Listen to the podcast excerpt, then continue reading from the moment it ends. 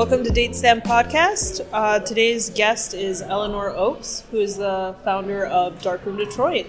She's also an artist in her own right, and uh, we have we have her here as our guest today at Anthology Coffee. Anthology Coffee, correct, and it, it's kind of on the outskirts of Eastern Market, uh, Audubon and Division, but we're here enjoying some nice coffee.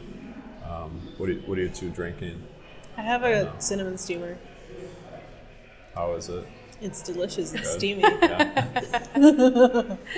And I have an oat milk latte, which is my drink of choice here. The Nice. oat milk one. Oh yeah, Ooh. so good. Looks good. I, Dan, you don't have anything. I don't. I did have a cup earlier of a um, was it an e- Ethiop single origin Ethiopian pour over, Dan's like a coffee snob. Yeah. and it was This is a good place Can to you do that. can you tell? you know Single sourced, it was excellent. picked Good. by the Excellent. hands of a Yep, yep. of some person named something in Ethiopia. Um, and I had a glass of water with that, so It's feeling good. good. It's good to So, stay hydrated. Right. Yeah. But again, welcome, Eleanor. Pleasure to be here. Thanks for being on our our podcast. Um, So tell us about oh, h- what made you want to start Darkroom Detroit here in the city.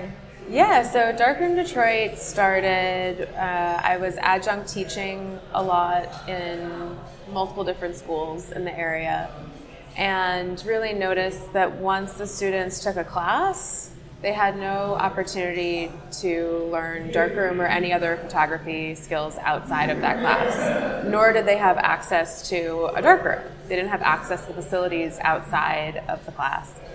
And that was a really big reason. Um, there are kind of a few reasons. So, that being one of them, kind of noticing a need, personally feeling a need, like having moved here from San Francisco or New York, where those places exist. Uh, I couldn't find something like that here where I maybe could meet the local community. I was new here, uh, so I didn't have that local community. So I wanted to kind of create a place that I had seen previously. And then um, what, I feel like there are other reasons, but those are probably the main two that I can think of right now. Uh, yeah, I mean, I, I, this idea of bringing people together, right, was kind of the lifeblood of the idea um, to make it so that everybody had a space where they would feel welcome, have a camera, and be able to tell their own stories. So, not imposing media stories from an outsider's view about the city, but being able to tell stories from people who lived here. and where were you teaching around the, the area? Was that Then I was Detroit or was this on Uh, the west? I was teaching at Wayne State. Okay. Uh, I was also teaching at OU, Oakland University. Um, and now I'm full time at CCS as well, so I don't adjunct so much anymore, or at all. Uh, but um, kind of that was my first interaction with local students through those avenues. And so that's where I really started to see more of the need. No, for sure. I definitely think that growing up in the city, like you didn't really have access to that at all. Yeah. It's something that, like, oh, when I went to college, I had access to it, and in Cass they had um, a dark room. But once I graduated, I could I couldn't use it, Right. and I didn't have access to chemicals. I didn't I didn't have that knowledge base to be able to do any of that. Yeah, and I, I, I think too, when you're thinking about a younger population, what's happening with the public schools, oftentimes with budget cuts, the first thing they eliminate are art programs, right? Which I think is really idiotic uh, to- for starters. But I think that the ability for students to have a means of expression outside of rote learning is super important in being able to develop voice and your own authenticity. Not to mention other tangible skills, right? Like when you're working in the darkroom, you're learning chemistry and you have to apply math because you're doing ratios and mixing. I was like, and- Javi, what's the what's the ratio again? yeah, exactly. Um, and then I also just kind of love with students in the darkroom in such a digital age that they couldn't have those things. You know, if they had a watch that lit up or if they constantly were pulling out their phone, I had to yell at them to get that stuff out of there. Do you want to fog your stuff out of paper because you haven't gotten enough steps today? Like when you, you know. Fools, you ruined it all. so uh, you know they had to engage physically with something with their hands outside of a screen.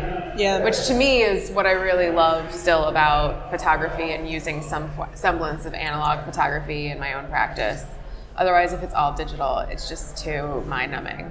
It doesn't feel. I, I think that going into a dark room, developing, shooting a roll of film, developing it, printing it, like it makes you feel like a real photographer. It makes you feel like there's a purpose to what you're doing.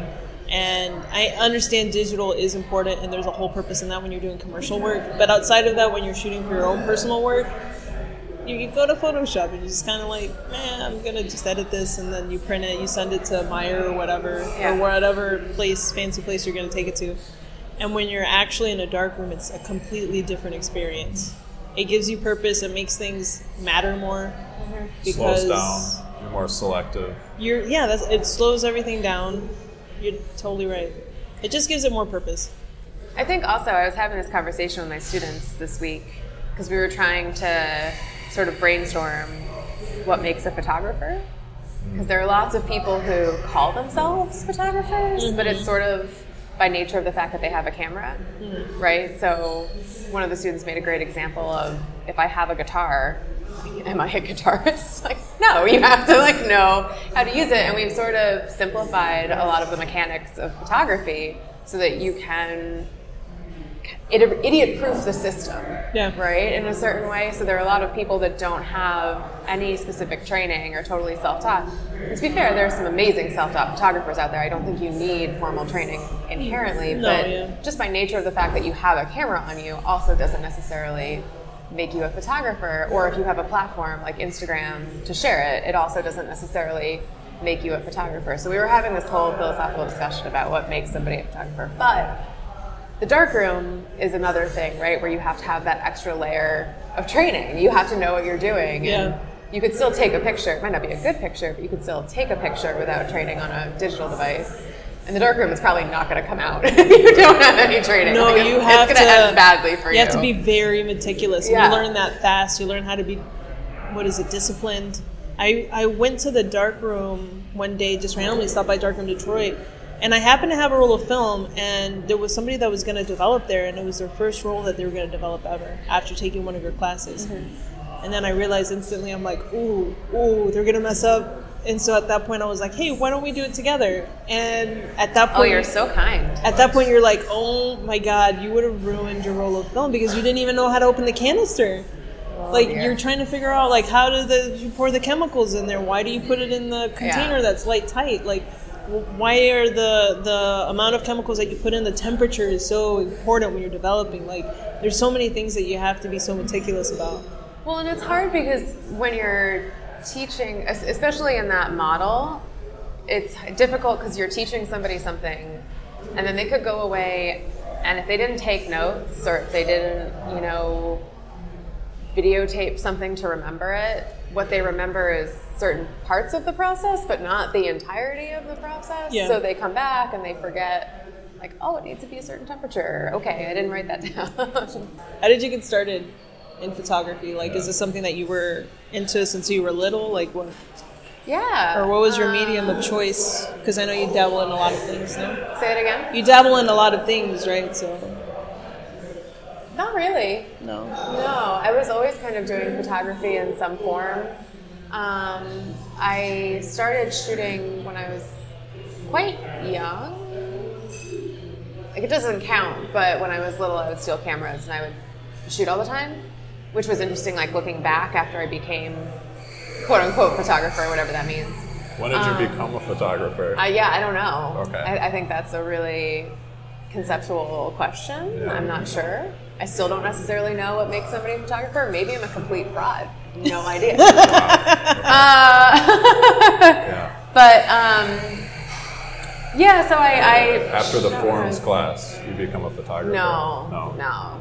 There's no, there's no line to Yeah. cross. I don't feel. I mean, that's the Right. thing. If No, you're I a agree. lawyer, you take the bar exam or something. There's no tests that you take to get this official label. yep.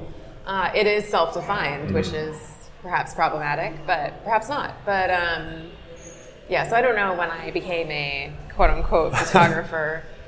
but I was always shooting when I was little and um, always loved cameras. And then in maybe like sixth grade or something, I went to a really lovely school that had a beautiful darkroom and a great photography teacher.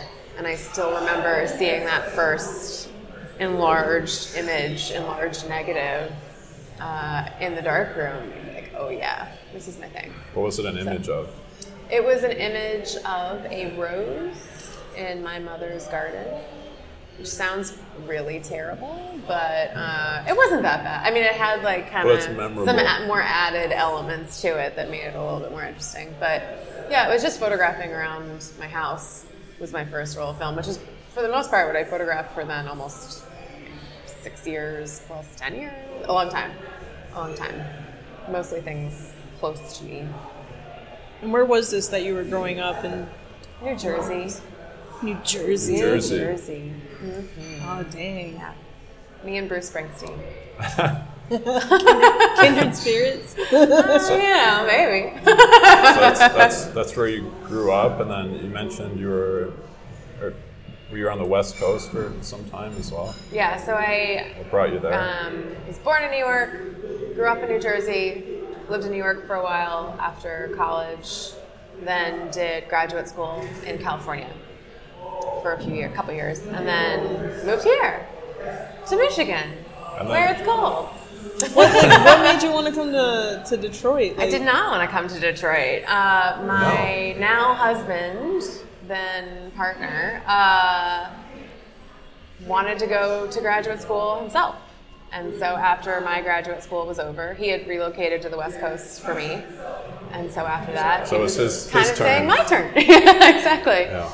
Uh, and he picked Michigan. So Out of all Good the pick. places. I guess so. No, it was good. It was a good choice for him, and it's been very kind to us. Um, we really like it here, but it was definitely an adjustment. What was your photography journey? So you started at a very young age. Can you walk us through like what you did Yeah. up until now? Like how has it changed? Um, what did you focus on? Uh, that's a great question. I don't know that I've even thought about it that much, which is probably wrong. I think in life you just keep going. Yeah. just it evolves on its own, but you don't totally. think about it. Yeah, you're right. Um, but when I started actually taking photography classes in like middle school, uh, I was doing mostly black and white photography, 35 millimeter, and photographing, as I said, things around me. So a lot in my house, um, a lot of my mom, that kind of thing. Uh, really just banal stuff that wasn't bad. Like some of those pictures I still quite like. Uh, but I don't believe that you need to go somewhere exotic or have some sort of exotic subject in order to make good pictures. For me, it was much more interesting to try and imitate an Abe Morell picture in my mom's kitchen sink, you know, that had a beautiful metallic finish that was by a window, and I would play with metal pots and pans and water in the sink for ages, taking pictures with that, or forks or something. Um, so that was high school. And then in college, still black and white, uh, but we had a color darkroom as well. So I started doing color darkroom work in college, which I really loved, and fell in love with color then. Had a great That's a color whole nother teacher. whole nother beast. Whole nother Whole process. nother beast. And the darkroom is pitch black. I hated color. Whole- I Uh. used to maintain the machine, the color machine. Oh yeah. Um, so you're wearing like, you know, a respirator and a smock and Yeah, because it's a whole nother set of chemicals there. Oh yeah, that bleach fix is nasty. I still don't understand why people are so nostalgic for it. So many people want to do color see printing again. I'm like, have you ever done it? Do you know what's entailed? It's No. not even that archival, right? It's like 20, 30 years and they start turning. So the inkjet prints are way more archival now than C prints ever were. Um, but yeah, did started doing color then and pretty much fell in love with color. So most of my work continues to be mostly I do some black and white, but I'm mostly color based. Started working with larger formats then, medium format, large format, scanning film, printing digitally. And that's kind of how I've been shooting mostly ever since. I never got into I never found my pace or rhythm with 4x5 at that time. It wasn't until I went to grad school that I really got into doing more 4x5 and I found a way to use it that I liked. Because otherwise, before that, it was too static. The images weren't interesting, they looked too highly posed and they had no movement to them and they were not good. So you like things that have more flow to it? I think there's a way in which it just looked like somebody who was taking pictures and was so worried about how expensive the film was, right? That everything was too perfect in the frame and it had no visual interest anymore because of that. Yeah. So, not that it needs physical movement or motion blur, but it just didn't work. I feel like the 4x5 is designed for people like Dan who are very meticulous, very like conscious of every single Methodical. thing. It's very methodical. and whenever I did 4x5, I was like, well, I don't give a- I don't care. I'm just going to fucking do whatever. Well, And- Nick Nixon, right, shot 4x5 handhelds. yeah. I don't know how you do that. That's insane to me. So this is my next thing. I think you would Handheld be perfect 4x5. for Yeah. 4x5. Not, well, I mean, I think you'd be great at 4x5. It would, it would all of a sudden you'd be like, oh, this is home. I can do this. Yeah. But it's kind of interesting. I was just teaching some students 4x5 this week, and what I do think is that it trains you to look at the edges of the frame mm-hmm. because what you're looking at to compose is so much bigger than what you're used to. Like if you're composing through an SLR camera, you can kind of see everything at once. And so you take pictures not thinking about your edges. With the 4x5, you actually have to move your head a little bit to like see every corner and what's in it. So it makes you, it physically forces you to look outside of the center. Um, which I think, I mean, there's, I don't remember where it was published, but there was some weird research paper that tracked eye movements in photographers over experience level. And like beginning photographers always look at the middle and only look at the middle of the frame. And as you're, the more professional photographers rather, only looked at the edges. They wouldn't even necessarily look in the middle. I think all, all the different formats have its purpose, and it's really nice to experience that. And so it's great that Darkroom Detroit offers people that opportunity to be Yeah. able to do that. Yeah, we have one to check out too that people can use. Oh, you do. Yeah, yeah, we do. Um, yeah, I think too, it's really interesting the same way that the Rollei engages people in a different way, that that camera engages people in a different way. And when I'm around the city shooting, obviously I'm putting it on a tripod. People think I'm a surveyor, mm, right? Like right. it's it's very interesting to see non-photographers' reactions to the camera, as well as some photographers who will come around and usually ask me if I'm a student. Yeah, that's which bothers me to no end. But. you don't I have to be a student to use this. Yeah, in- buddy, I'm a student. Yeah.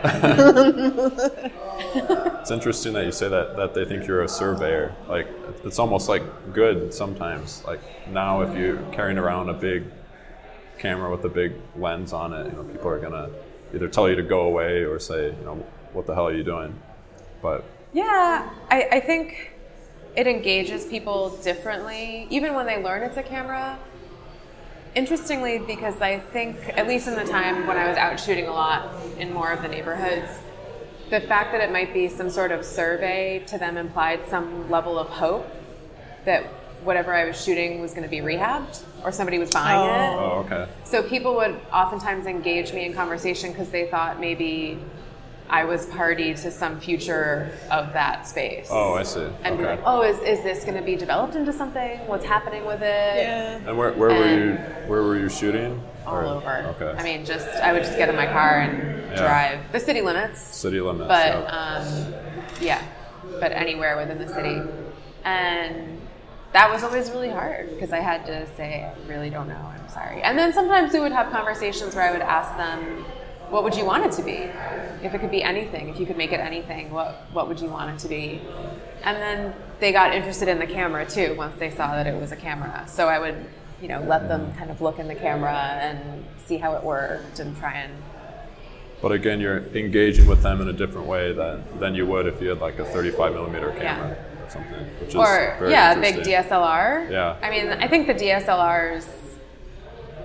I don't know. There's some way in which it's almost it feels disrespectful, and I don't know why that is. I can't quite pinpoint it. But if somebody came and started photographing my house with a DSLR, I'd be suspicious. Definitely. I, you know, I would probably go out and ask them what they were doing too, right? So the fact that anybody gets upset that people confront them about the photography they're doing in the city is a bit ludicrous. So, what are you working on now in your personal work? Do you still are you, are you still active with your own personal Yeah. things? Because I know you teach a lot, and that can take a lot of time. Yes. Can neglect Everything own- takes a lot of time. Um, does. Yeah, you're running a lot of things, and sometimes the, your own personal work is neglected. So, what do you do? Yeah, I have.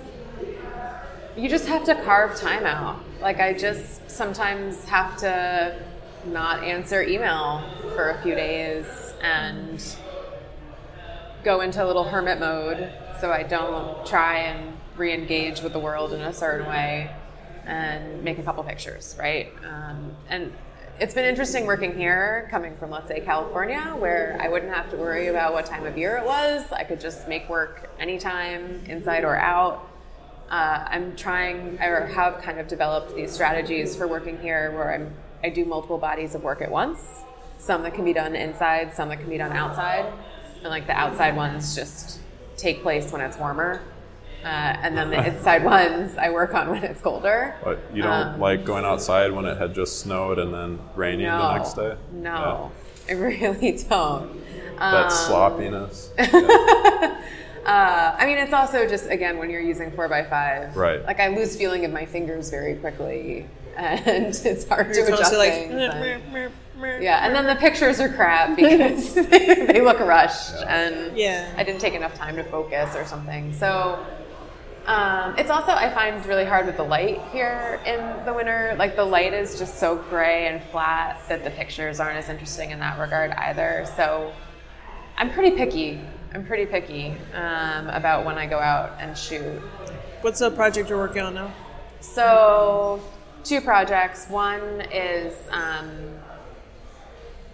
really trying to think about how to visualize domestic labor from a female standpoint uh, and re-visualizing what domestic labor is and looks like. Um, modeled a lot by I do my own home renovations a lot of the time, and so thinking about for a long time before I had I was teaching at CCS, I was doing all of it myself, like almost as a full time job, and so just the labor of carrying doors around your house that you're trying to strip the paint off of or something, and the toxicity of the paint and the lead, thinking about the materiality of the home, the labor of the home. Um, so some of those pieces, again, like the, the lead paint, I'm very interested in, and so I'm actually like keeping the lead paint that I stripped sometimes and like photographing it and rephotographing it.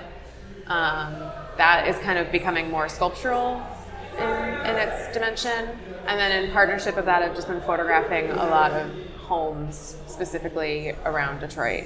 So being very cautious of a ruin porn narrative. I don't want to make it about blight. Um, but I think there is something really fascinating about demolition and something really violent about demolishing a home.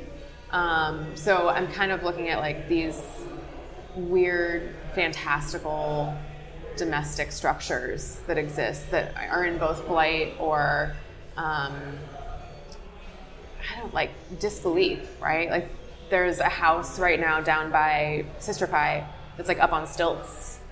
You know, just sitting there like it's a regular home, but it's like been moved from somewhere else. So this like real migrants and demolition and arson and um, demolition. So like how all of those things sort of function into the domestic scope and how it impacts families. Uh, and then the other thing is like uh, the interior project, the inside project for winters and cold weather, which is um, working with scanners, working with a scanner instead of a camera, and trying to force the scanner to create pictures out of error. So trying to make it misread things, kind of in a conversation about how toxic our current media environment is, and trying to use it as catharsis for my own feelings about my interactions with devices and digital technology. How do you find inspiration to, like, how do you start developing these projects? Like, what what inspires you to create this or to think of certain things? Because I know a lot of people get stuck and they feel like no ambition to be able to create. Um, How do you keep pushing yourself? I think those are two different things, I guess. I think for me, in terms of ideas of what I want to address, I am inherently interested in a lot of things. And I think most photographers are, right? Because photography about photography, there's a very small window of work you can make that's photography about photography. I'm sure somebody can argue that point with me. But um, oftentimes photography is always addressing something else. So as photographers, I think we have to be interested in the world in some capacity because there's something, you know, whether you're interested in people or science or whatever it is, we often are using photography to address an external interest. And I find that to be one of the hardest things to teach students. Like if you're not interested in something that's not just art, if your work is going to be really difficult to make because you're going to have to constantly feel like you are looking for some some subject matter right but if you're just interested in things whether it's creating fiction right and creating story and, and um, narrative or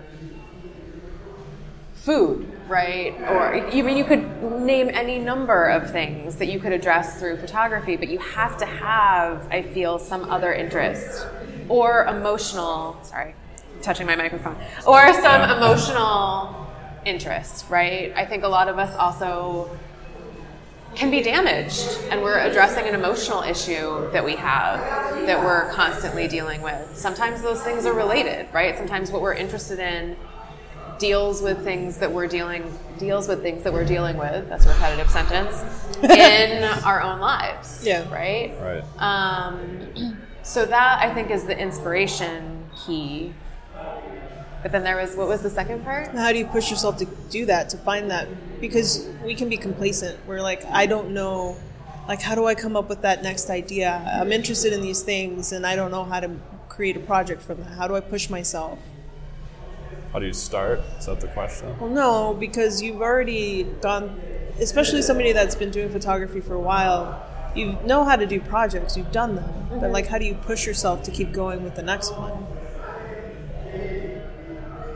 I think that we were talking a little bit about formula Yeah. before. Mm-hmm. I think you have to stay away from formula, which is scary and hard because it means that you don't know how to start ever. And I think so. I think those two questions are related, right? Um, for me, I never know how to start. I just know what I'm interested in and what I want to pursue. And so I start often by photographing something that is related to that interest and just see where it takes you. But you can't, I, I'm not somebody who can have a roadmap and know exactly what I want to make and exactly where that thing is going to end. To me, that would be really boring. Yeah, I mean, it just evolves over time. Yeah. I mean, and, if- and like for like a, I don't know, I do some te- technical writing at work, and you kind of have a, a vision of where you want to go. But even, and this is any writing in general or photograph, but mm-hmm. that vision, you, you kind of have a vague idea of how it's going to end, but that it constantly organically changes as you go through a writing process or whatever project you're working on. totally. Yeah. Yeah, and I, I and think that, that, that process and the, the struggles and the journey getting to this goal Right. is and some I people like the having where it's at. Yeah. Some people like having a set way that they work and they don't feel like they can work outside of that. But I think that if you're bored with what you're making or how you're making it, you're never going to be excited to keep making it. Um, I'm very interested in where the photograph can go next. I'm quite disinterested in this moment about flat frame photographs. I just think that we haven't embraced where photography can go far enough, whether it's in a digital realm and what the implications of that are, or if it is in a tactile realm or an object realm. I don't know necessarily, but that again makes it interesting for me to just kind of experiment and, you know, print things on fabric and sew them together and see what happens. But I think you just have to feel like you have some degree of freedom to try something and know that it's going to fail. know that there's going to be a lot of failures. Yeah, that, that but that you'll keep moving great. towards something, Yeah. you know, better. It's a lot of ups and downs, I think. It's a lot of what? Ups and downs. You're gonna fail. You're gonna have successes. You're gonna fail again, and then you're gonna fail, and then you're gonna have a success. well, yeah, and it, it But doesn't. you learn a lot from those those failure cycles. And, But I think the way that you see the way that process is working, or like the the way that the process works for you, relates to how you said that you don't. The reason you don't like some of the four by five is because it's stagnant, and you like things to flow. And it sounds like also in your process when you're creating something, it has to have it has to flow. You know, like it evolves. You're not constrained by certain things. Like you let it happen. Yeah, I think that's fair. I mean, I'm in general, I'm very interested in my work about time. Right, photography is made up of time, so that's sort of an easy, easy one. But these ideas of memory and absence, and so even though photography is often capturing that split second, it exists in a continuum, right? And particularly in, in regards to memory, we forget things all the time and then see a photograph of some time or place in our life. And even if we don't remember what it was, we make up a story in our heads, whether consciously or unconsciously, about what that thing is or what happened on that day. And so I think there's this way in which things really do exist in a continuum, right? There is no stagnant moment because it sort of goes into this flow of consciousness that is related to our memory and remembering and dismembering, um, however you want to say it. You know, I mean, it just it. Yeah, and that that to me is really fascinating. So I I have terrible memory, and that's a lot of my work is about memory because my memory is absolutely horrible. and I'm sure there are lots of things in my life that I would like to remember, but I, I can't.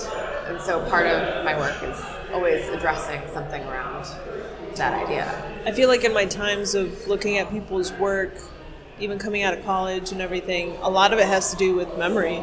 Keeping like photographers are have an obsession with time. How For sure. ironic. even in the process. cruel, I don't know. Yeah, it's crazy. Yeah. In the process and what you're capturing and developing, Yeah. everything is revolving around time. Well, it is the the supplanted memory, right? To take a photograph is to supplant a memory into an alternative data bank besides your brain. Yeah. And so, why do people constantly photograph everything with their cell phones, right? Why, if you're at a concert and it's the last act and it's amazing, why film it? Why not just enjoy it, right? You'll probably remember it if it's that over the top. Right. But we have this need to capture the thing and sort of be able to revisit it. But we, we physically can't do that with every moment in our lives. That's just not how the world works. And those or how we work as, as creatures. Yeah, and those moments for somebody else don't even matter. Right. They'll just throw it away. How many times have you seen, you know, somebody pass away and there's an estate sale and everything's given away, even the family photos? Yeah. So for you, it's really important, but for somebody else, it means nothing. I'm also fascinated by the, the data bank of images we're making. I mean, I think it used to be if you had a family photo album, you at least were giving those photos some importance Yeah. in an alternative structure. You were adding it into an album, and people still go through albums, like go through family photo albums. But there are so many photos in like your iPhotos library, right? That then the amount of time you usually take to go through and look at all of those, it's impossible. And so we're creating this Yeah. supplanted memory bank Are you going that is actually that? then Right. Are you going back to that video video you took last year of that you know last act of that concert you saw? Yeah, but how often do you do Yeah. that, right? or like you have so many pictures that you couldn't physically find the thing. Now I guess they have it by by date, which is a little bit easier. but it used to be just one whole roll of your life that you would scroll through. And I, you know, Who's even printing albums anymore? I don't think anybody. I don't think anybody does. No. My mom does. That's good, Good for you, your Dan. mom. Yeah. That's awesome, you. Dan. your mom's on it. so on that Through, note, uh, do you have Shutterfly. any? Do you have any parting words of wisdom for people that are lacking ambition? Or Lacking ambition. I think really just to be interested. Just be interested in something and then try something new. if you if whatever you're doing in your process isn't working for you, just try something new. I think that's borrow great a new advice. camera, try Yeah. a different type of film.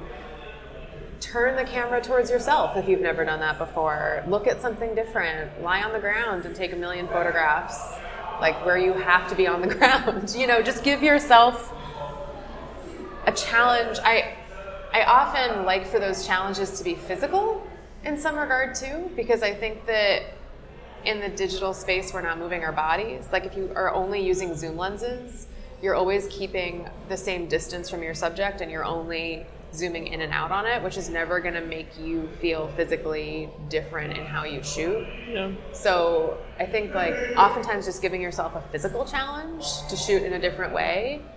You know, maybe it's for a day, maybe it's for a week. Give Who yourself another constraint. Or, give yourself a constraint until you find an area, something interesting in there.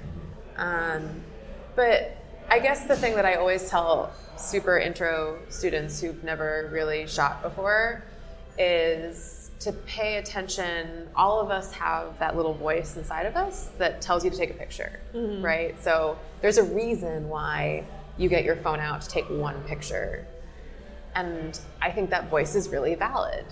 So one, to listen to that voice, but two, if you already have your camera out to take a picture, it means that there's something in that subject that's interesting you. There's something in there that's that's calling to you. And so don't take one picture of it, take five, take 50.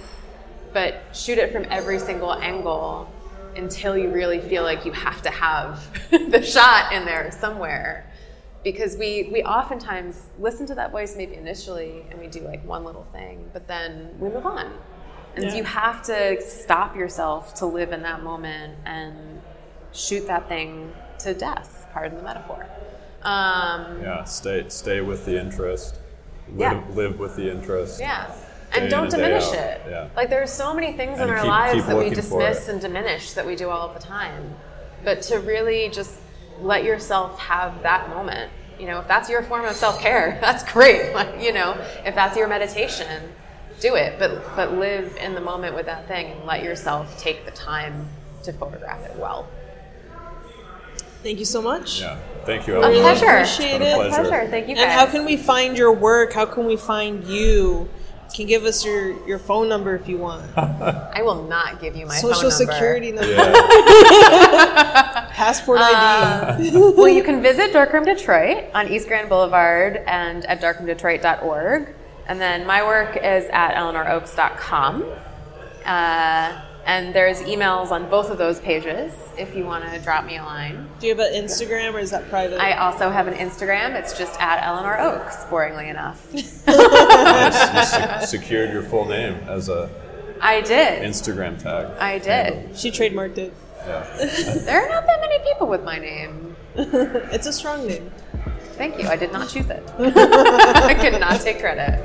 Well, thank you so All right. much. Well, it was a pleasure you. talking My to you. pleasure, guys.